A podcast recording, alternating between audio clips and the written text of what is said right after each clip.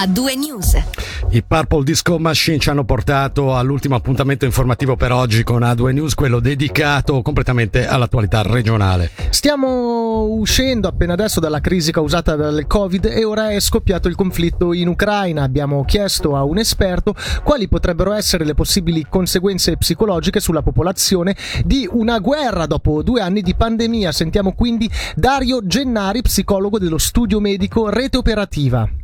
Allora, è difficile pensare a veramente quali saranno le, con- le conseguenze, anche se chiaramente c'è un aspetto che abbiamo già visto rispetto alla, alla pandemia, un, degli stati d'ansia molto più presenti nella popolazione, nello specifico soprattutto nella fascia adolescenziale e eh, preadolescenziale infantile. Le nuove guerre sono soprattutto di tipo tecnologico, abbiamo visto dalle immagini che si tratta di, di qualcosa invece di molto ehm, tradizionale, i carri armati, i, i, i, missili, le esplosioni. E chiaramente questo aspetto eh, colpisce, colpisce tutti ehm, e in modo particolare sicuramente eh, i minori. E rispetto alle conseguenze dicevo prima beh, degli aspetti ansiogeni che possono eh, essere marcati e degli aspetti di tipo depressivo. La cosa più importante siamo degli animali sociali è parlarne parlarne eh, in famiglia, parlarne, è chiaro che non deve essere monotematica la discussione solo su questo, però parlarne nella relazione con gli altri, soprattutto con chi abbiamo una relazione significativa.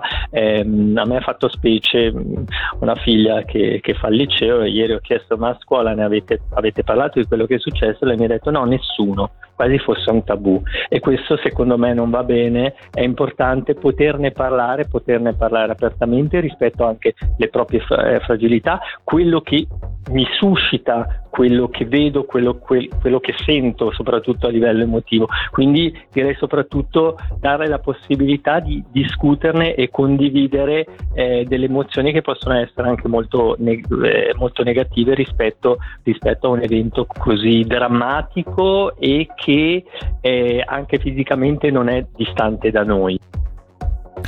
Il conflitto Russia-Ucraina ha ripercussioni anche sul prezzo delle materie prime, ripercussioni che sono tangibili fino in Ticino, eh, come ci spiega Diego Stinelli, capo settore delle aziende industriali di Lugano, nonché specialista in finanza quello che eh, succederà sul mercato delle materie prime, in particolare del gas, è difficile prevedere. Quello che abbiamo visto è che i prezzi nella giornata di ieri hanno reagito in modo molto importante, ci sono stati degli aumenti significativi sul prezzo delle materie prime, in particolare del gas, il, il front month il mese di, di marzo sul, sul, TTF, il gas olandese è salito del, del 70% ieri e nella giornata di oggi invece si assiste assistito a una diminuzione eh, sostanziale dei prezzi, e eh, questo sia sul gas che sull'energia elettrica. C'è molta volatilità, probabilmente saremo destinati a vedere queste oscillazioni forti dei prezzi ancora per qualche tempo. Ulteriori aumenti è difficile dirlo, non dimentichiamoci che nel corso del 2021 i prezzi sono aumentati di molto sia per l'energia elettrica che per il gas, in particolare dopo dopo la scorsa estate i prezzi hanno subito degli aumenti sostanziali. Nei primi mesi del 2022 i prezzi sono stati più bassi rispetto alla fine del 2021 e poi però chiaramente l'acuirsi della tensione tra Ucraina e Russia che adesso è sfociata nell'invasione russa in Ucraina ha spinto i prezzi in alto. L'Associazione Industrie Ticinesi chiede a Berna di intervenire e chinarsi con urgenza sui forti rincari sul prezzo di elettricità e gas. Se la Confederazione vuole evitare licenziamenti, fallimenti aziendali e delocalizzazioni, deve valutare aiuti finanziari, almeno per le aziende più in difficoltà. Queste le parole del direttore di Haiti Stefano Modenini, intervistato dal Corriere del Ticino. E l'intenzione è quella di fare pressione sul governo affinché si occupi delle aziende ticinesi preoccupate dall'aumento anche del 500-800% rispetto a due anni fa. E torniamo alla guerra in Ucraina proponendo la voce di una delle parti direttamente coinvolte nel conflitto, quella di Donetsk. Larissa Conti si presenta come portavoce in Svizzera dell'autoproclamatasi Repubblica Indipendente di Donetsk, dove è nata. Vive in Ticino da 30 anni e nel 2018 ha provato a fondare nel Luganese un'associazione di rappresentanza mai autorizzata dalla Confederazione.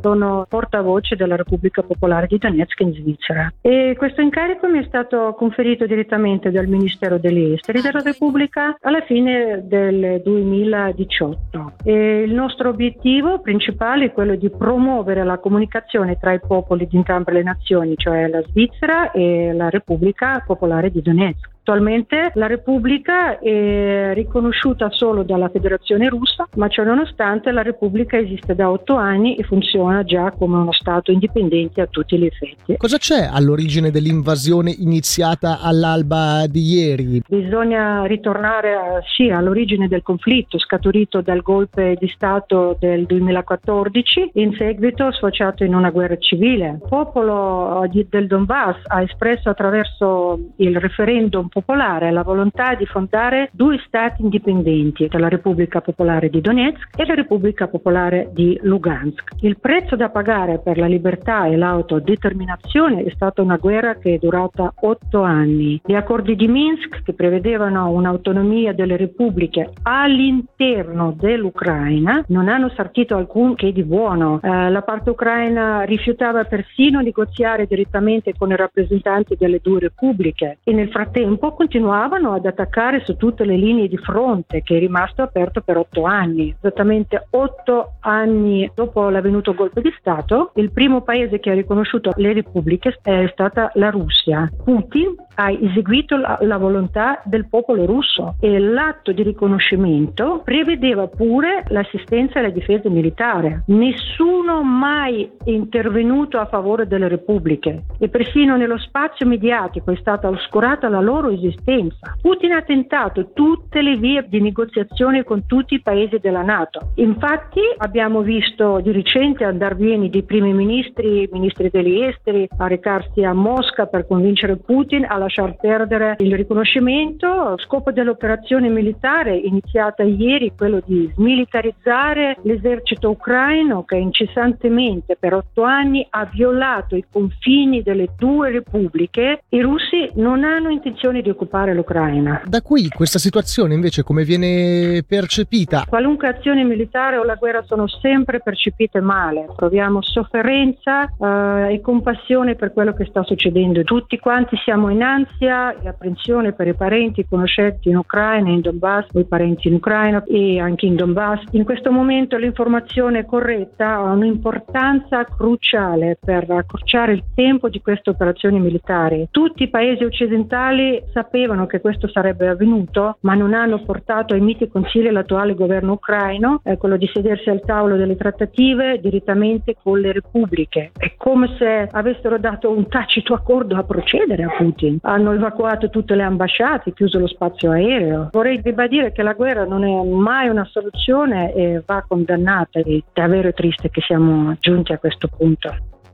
Rimaniamo alla situazione in Ucraina. Domani alle 13.30 sul piazzale FFS di Bellinzona in programma un presidio contro la guerra promosso da diverse associazioni, partiti e sindacati.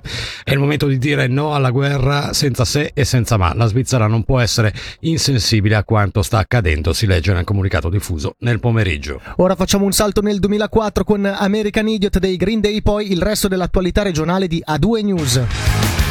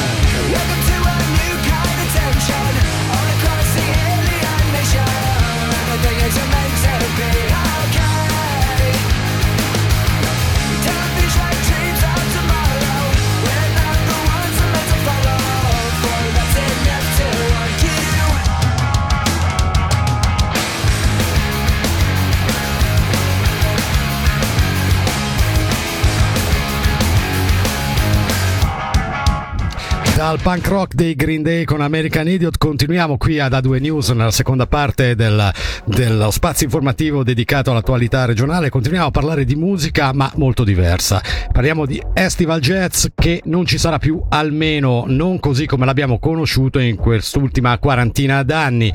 Il contratto con lo sponsor principale EFG è in scadenza quest'anno e l'incertezza dei due anni di pandemia che ha, ha comportato uno stop forzato ha impedito di intavolare nuove nuove discussioni. La rassegna luganese di musica non può più sostenere finanziariamente l'organizzazione dell'evento. Per non perdere l'eredità di una manifestazione storica si pensa però ad altre alternative, per esempio, come ha spiegato al CDT il vice sindaco di Lugano Roberto Badaracco, a una serie inserita nella manifestazione Blues to Bop o a eventi griffati Estival Jazz.